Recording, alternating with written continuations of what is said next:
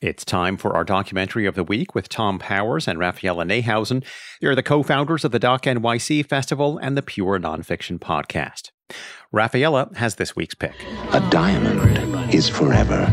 For decades, the company De Beers held a global monopoly on the diamond trade, dictating prices by limiting supply.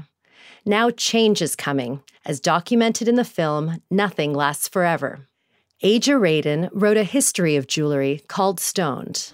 De Beers has convinced hundreds of millions of people over almost a century so effectively that they want a diamond. And the way they did it was by inventing a product. They called it an engagement ring that would hold these little white diamonds, which were the least desirable kind. Today, the whole industry is being convulsed by the technology of synthetic diamonds, sold at a fraction of De Beers' normal prices.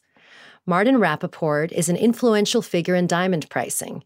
He argues for upholding traditions. The diamond is actually a symbol of commitment. It has to be expensive, it has to value, it has to retain value. The woman projects the value of the diamond onto herself. He's giving me something of great value because he values me greatly. Filmmaker Jason Kohn interviews both establishment figures and disruptors. What does it mean if you can't tell a synthetic diamond from a real one?